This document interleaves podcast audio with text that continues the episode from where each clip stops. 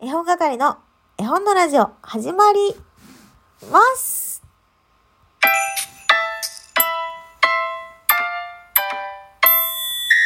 えー、それでは第2部始めていきたいと思います。絵本部屋ゲストは、もうちょっと私が説明するよ。えー、ワンパク放送室の大悟くんです。え出てきて。あ、こんにち は。びっくりした。切れたかと思っちゃった。えーはい、こんにちは。というわけで、えっと、ものすごくね、第1部の後半で、リンゴについて喋っていたところで、切れちゃったので、 えーリンゴの続き、お願いします。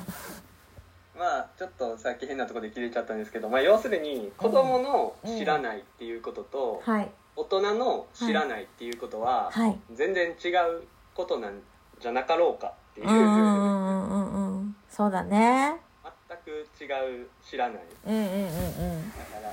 その、それと一緒非っていうものに関する知識が、うん。非っていうものそのものと一緒に始まっていくはい。っていう種類の知らないってういうんのと、うんうん。例えば僕やったら18世紀の日本に何があったか知らないっていう,、うんうんうんうんそういう種類の知らないっていうのははい全然、もう地と天と地ほどの違いがあるっていう、あるね。うん。その違いの中ではい。まあえーっとその言ったら体で覚えていくうん。ことがかなり大きな比重を占めていくうんうん、うん。中で、まあこの本にちょっとメロウポンティと子供と絵本の「現象学」っていう本にちょっとだけ戻ると、はい。だからそういうその知らないっていうことの中でうん。何、なん、て言うんだろう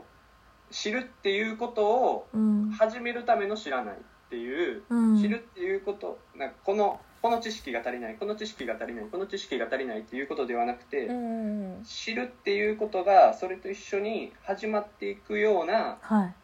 その絵本っていううん。経験っていうのが、うん。まあ、どういうものなんだろうっていうのをね、うんいろんなこの人の、えー著者の正木さんの自伝だったり、日日本の考察だったり、まあ、メルロ・フォンティの批評だったりっていうので、ままあ、解説されてる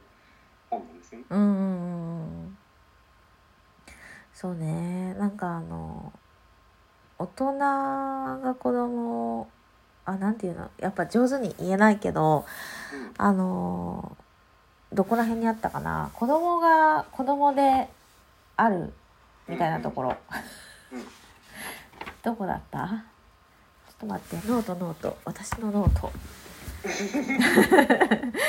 ややっつけでやってるんでね。すいません 台本ねがな、いえー すいませんねでしかもノートを見たところで載ってないっていうね でもすごいあ分かった分かった分かった子供と大人の絶対的な違いはっていうところにねうんうんすごく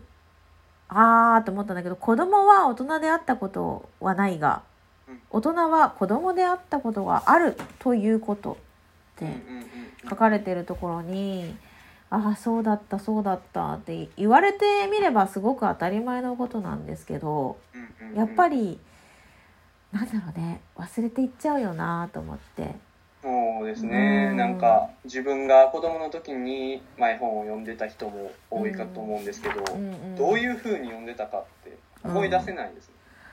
思い出せないね大悟くんはまあ小さい頃からねあの本に親しんできたと言われてますけれども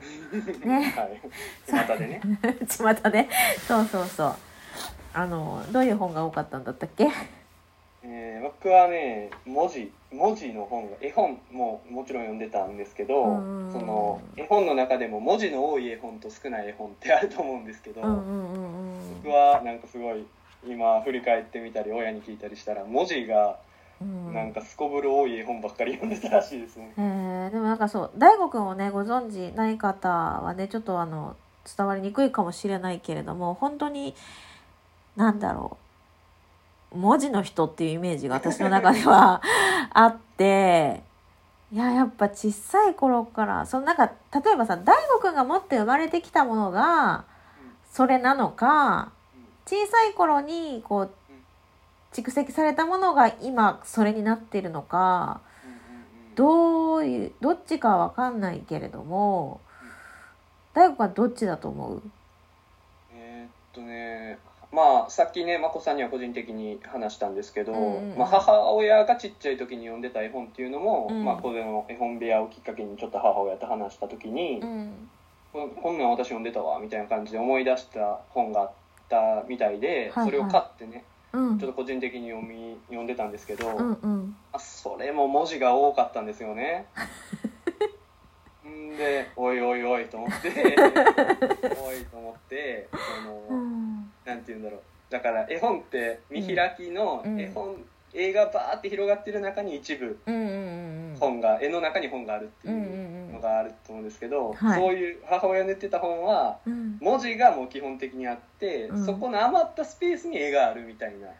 そんなでもそれああそれってさ絵本とも言わないです絵よ本それはなんかうん幼年童話とか多分うんうんうんうんそういう類なのかなうん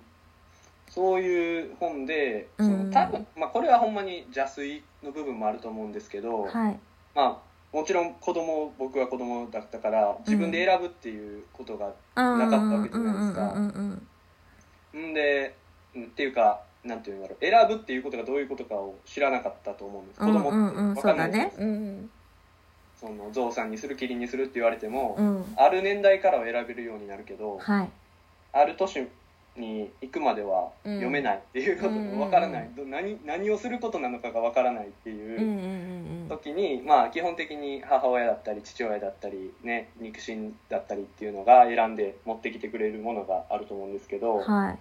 多分読み聞かせる時とかにうん母親がうん面白いと思って持ってくるものがうん多分そういうのが多かったんじゃないかなとは思うんですよねああそうかそうか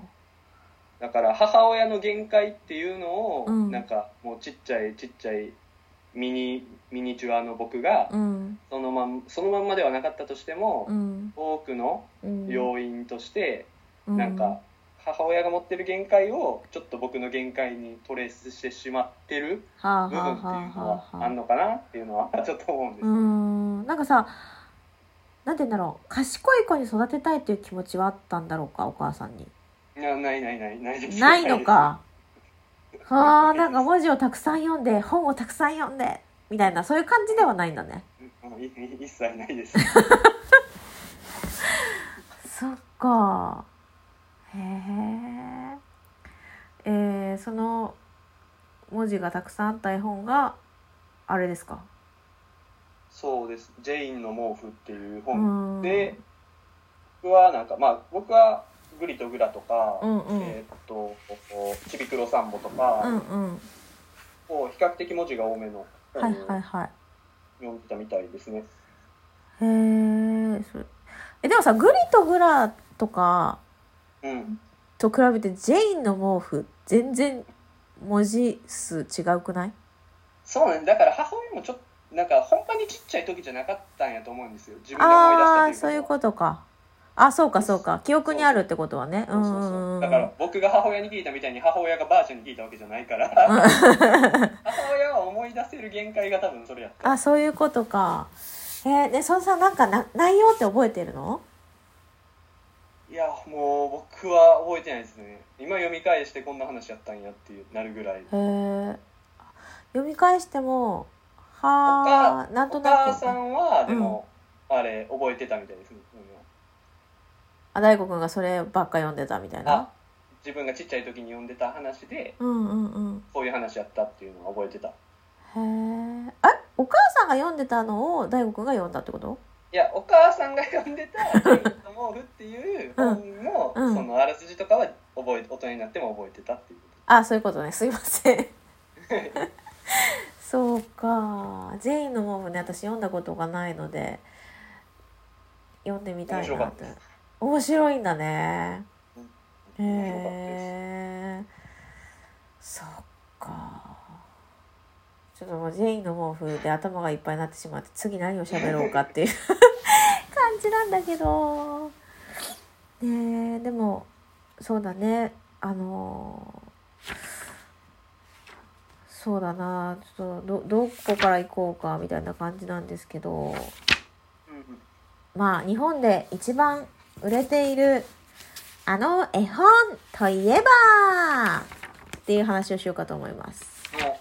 ういいですねえー本が絵本が好きな人そうでない人、まあ、いろんな方が聞いてくださってると思うけど日本で一番売れてる絵本大悟くん言ってやってえー、っと松代松谷美代子著、えー瀬川康夫への「いないいないバー」ですねそうです同心者から出ている赤ちゃんの本、えー私の手元にねあの年に1回発行される「ミリオンブック」っていう冊子があるんですこれ多分本屋さんに行くとフリーでお持ち帰りくださいっていうコーナーにあると思うんですけどそれがねあの出版されてから、えー何万部これ売れたかなのかな売れたからと思うけど701万部です。えー現すご在いでねそう701万部そうそうさっき喋ったんだけど、まあ、2位の本と比べて